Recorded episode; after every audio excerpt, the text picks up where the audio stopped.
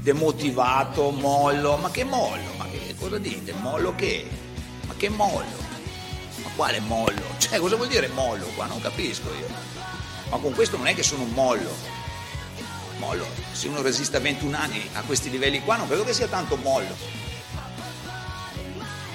Signore e signori benvenuti. Gamba Tesa, un programma di Marcelo Gallo.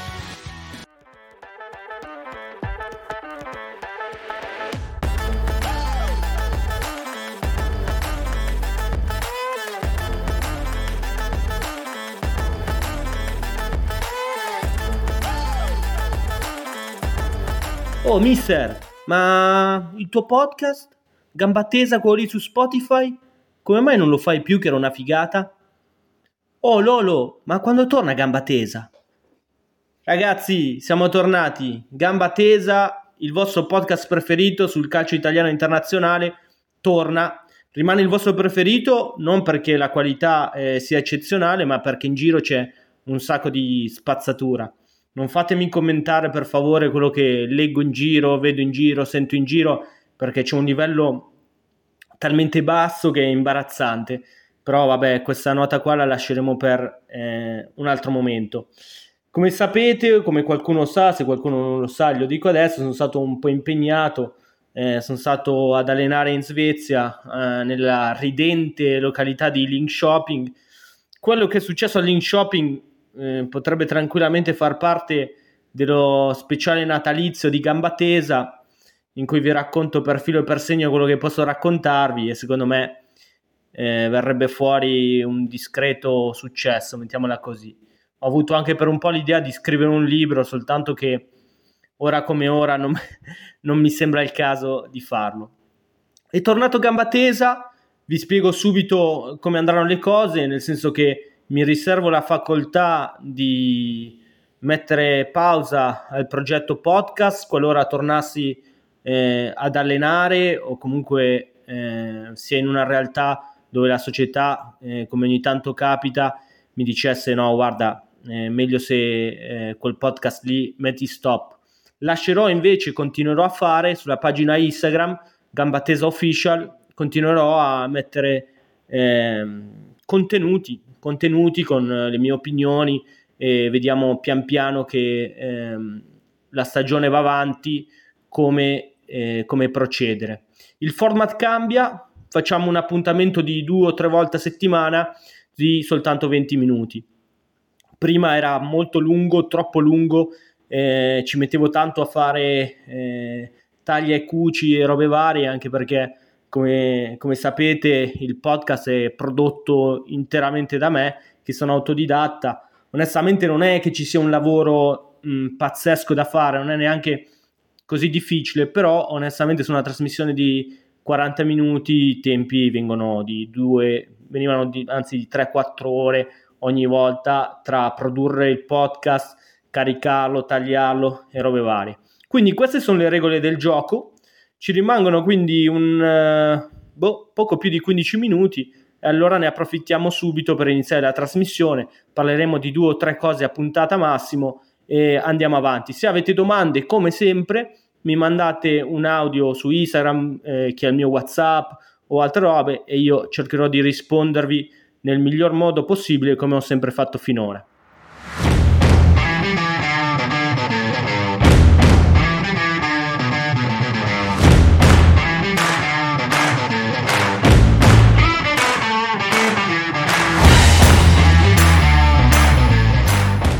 Allora, parliamo subito di, di mercato oggi, spiegandovi anche un, un, paio di cose. Allora, innanzitutto leggo un sacco di nomi che possono eh, eh, interessare a qualcuno di voi per questioni di tifo e ad altri perché sono appassionati di, fa- di, di fantacalcio e di mercato in generale. Io vi posso dire subito che, come qualcuno sa, a me del mercato interessa poco, cioè nel senso non, non ti fanno nessuna squadra. Ehm, sì, è una cosa che può essere divertente per vedere quale squadra fa una bella mossa eh, o chi eh, indovina un colpo incredibile, però più di tanto non mi eccita.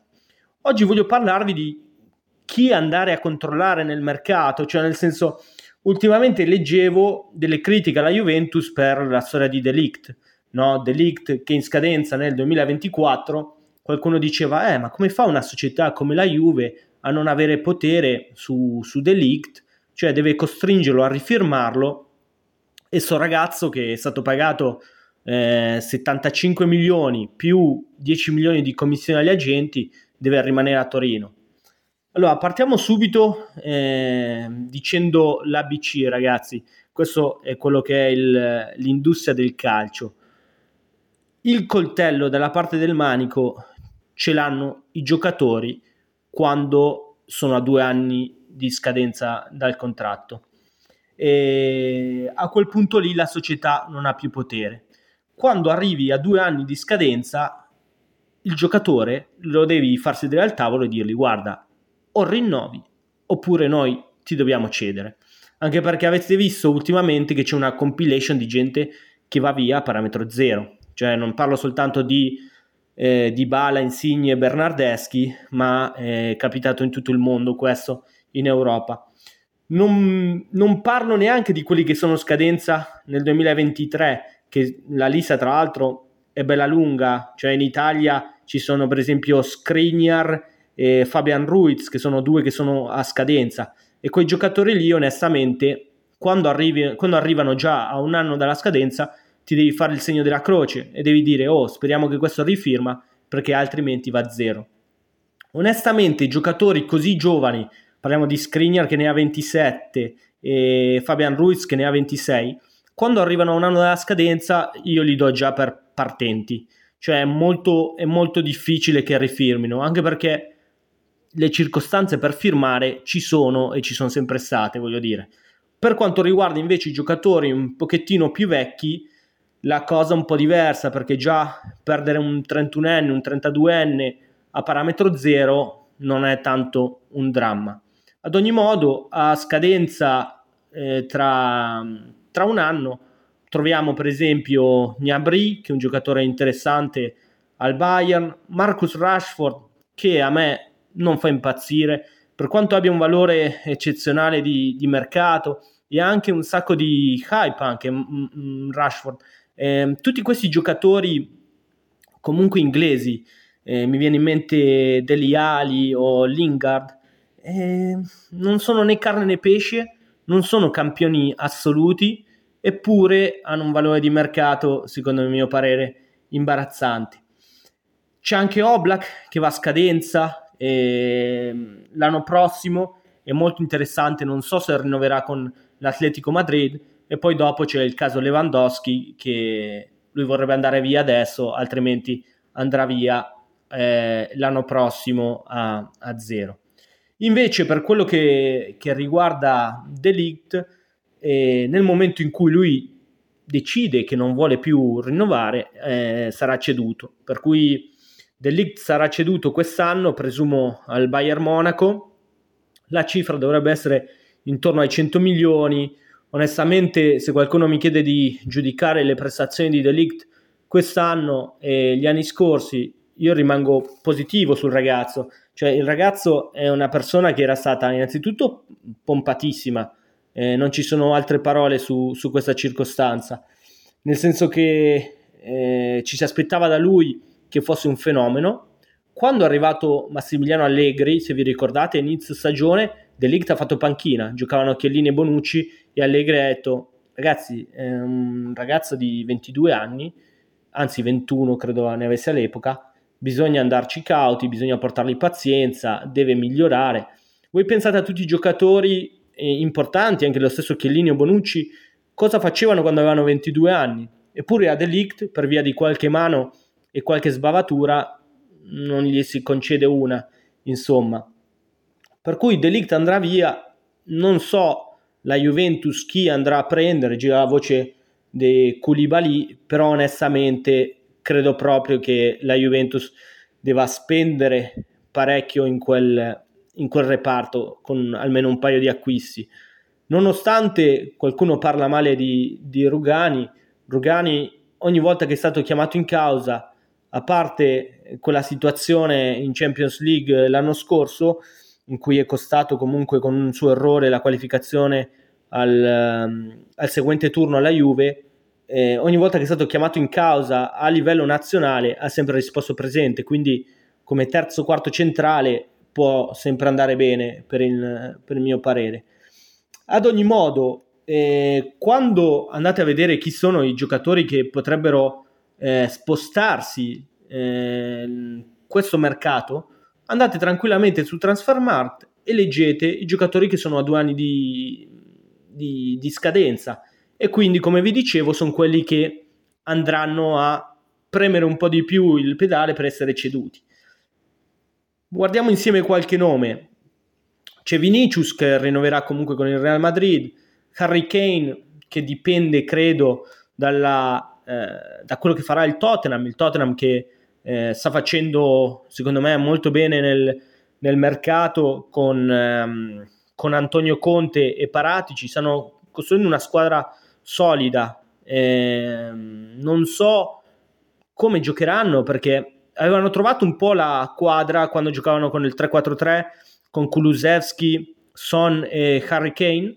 L'anno scorso hanno fatto molto bene, Bentancur si è inserito anche lui molto bene nel, nel progetto. C'è la situazione che adesso hanno preso Richarlison. E, ehm, per qualche motivo Antonio Conte in uh, Inghilterra preferisce il 3-4-3 al 3-5-2, però con la storia di Richarlison è vero che giocano anche la Champions. Secondo me hanno qualche flessibilità in più, insomma, rispetto al passato. Quindi ogni tanto magari giocheranno col 3-4-3, ogni tanto col 3-5-2 e così via. Gli altri nomi sono Phil Foden, Rodri, dubito che lasceranno il Manchester City quest'estate, Declan Rice del West Ham, lui è molto interessante da seguire, lui probabilmente andrà, andrà via eh, quest'estate, è uno dei nomi, se non va via quest'estate verrà comunque ceduto l'anno prossimo, è un caso, è un caso eclatante quello di Declan Rice perché lui ha giocato con le nazionali eh, Irish, così come Jack Grealish, ha giocato con, con irlandesi per poi dopo tradire la, la, nazione irlandese e andare avanti nelle loro carriere giocando con la nazionale inglese. Anche Mason Mount eh, del Chelsea eh, è in scadenza tra due anni, ma difficilmente si muoverà. Uno da seguire invece è Marquinhos. Marquinhos è in scadenza tra due anni, così come Milinkovic Savic. Milinkovic Savic dubito fortemente che lo titolo farà andare a zero. Eh, credo proprio che prima o poi verrà ceduto. Su questi giocatori in generale, quello che posso dirvi è che bisogna stare attenti in ottica eh, mondiale. Il mondiale ha fatto sì che ci fosse una circostanza il mondiale di Qatar, diciamo, che ci fosse sì, una circostanza particolare in, per tantissimi giocatori. E vi spiego meglio qual è eh, il mio pensiero su questo. Normalmente con il, eh, il mondiale estivo, praticamente un giocatore è già allenato, fa il suo mondiale, poi finito il mondiale ci sono tanti che vanno in America, in Qatar, in Giappone o tornano in Sud America e, ehm, questo capita ai, ai, top giocatori, voglio dire, se fai il mondiale significa che sei tra i top mondiali e te ne puoi tranquillamente andare in una destinazione eh, dove guadagni di più, dove la qualità della vita è migliore, dove ci sono meno pressioni, dove gli allenamenti sono con un'intensità un pochettino più bassa e ha il suo perché.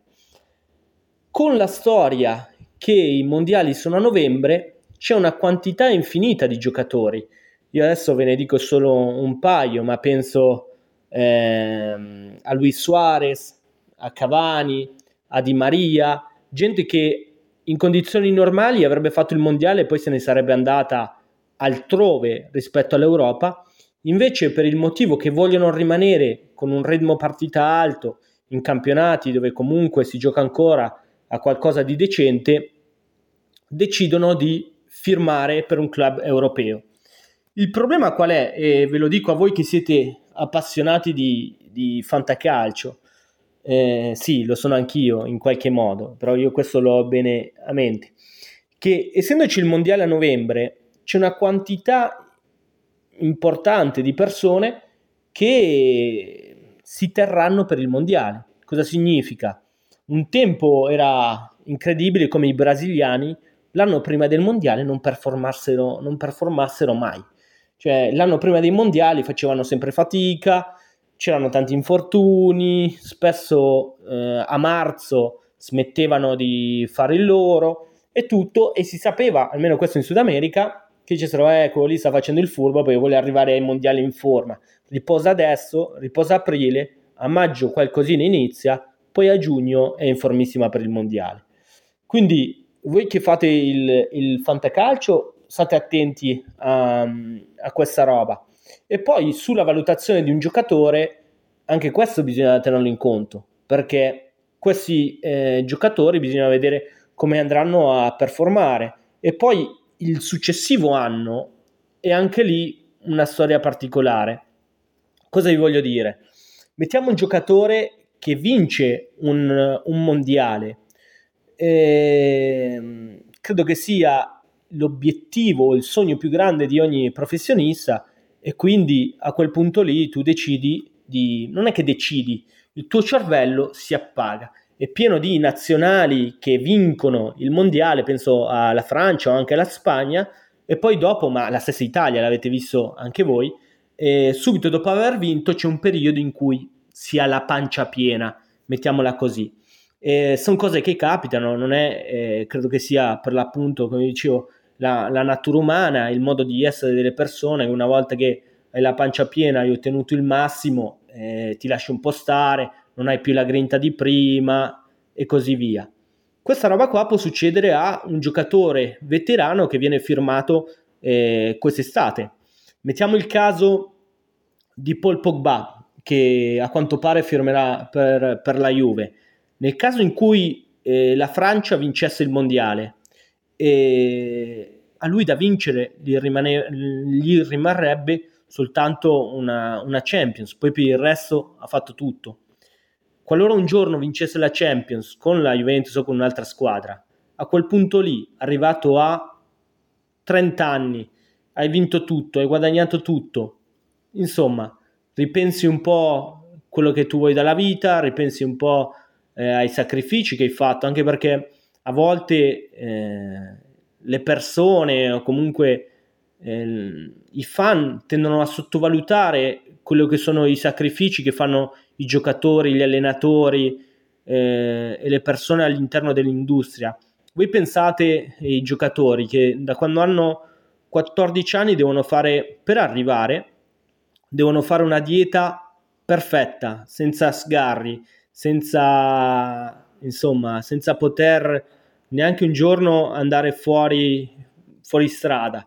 C'è gente che non riesce a seguire una dieta neanche per eh, due mesi di fila in una maniera eh, regolare, pensate farlo per 20 anni, eh, 20 anni, 30 anni di fila. Pensiamo anche al fatto che queste persone rinunciano eh, completamente alla loro vita sociale tante volte.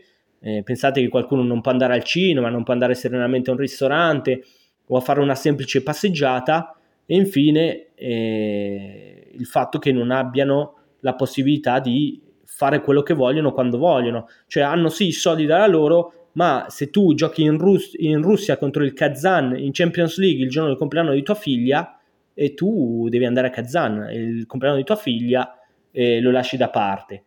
Quindi insomma i sacrifici che fanno i calciatori e, e, e tutte le persone all'interno del, dell'industria del calcio non sono pochi e qualcuno tende a sottovalutarli. Quindi concludendo questa puntata che a me è volata, non so a voi, me lo direte voi come è andato il ritorno.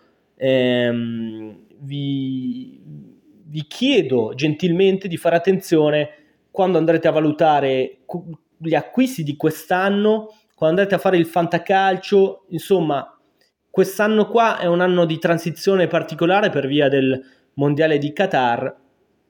Magari qualcuno vorrà sapere la mia sul mondiale di Qatar sulle favorite e quant'altro, magari ci possiamo pensare settimana prossima a dirvi un paio di cose, ecco.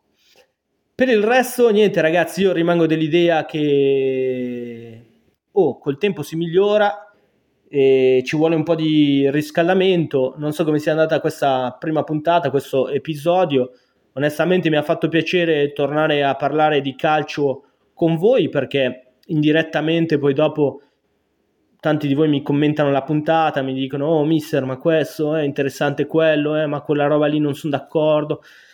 E, insomma, alla fine la trasmissione la faccio io, ma gamba tesa siamo sempre tutti noi. Signori, ogni volta mi raccomando, quando andate in uno scontro non andate mai molli, sempre gamba tesa.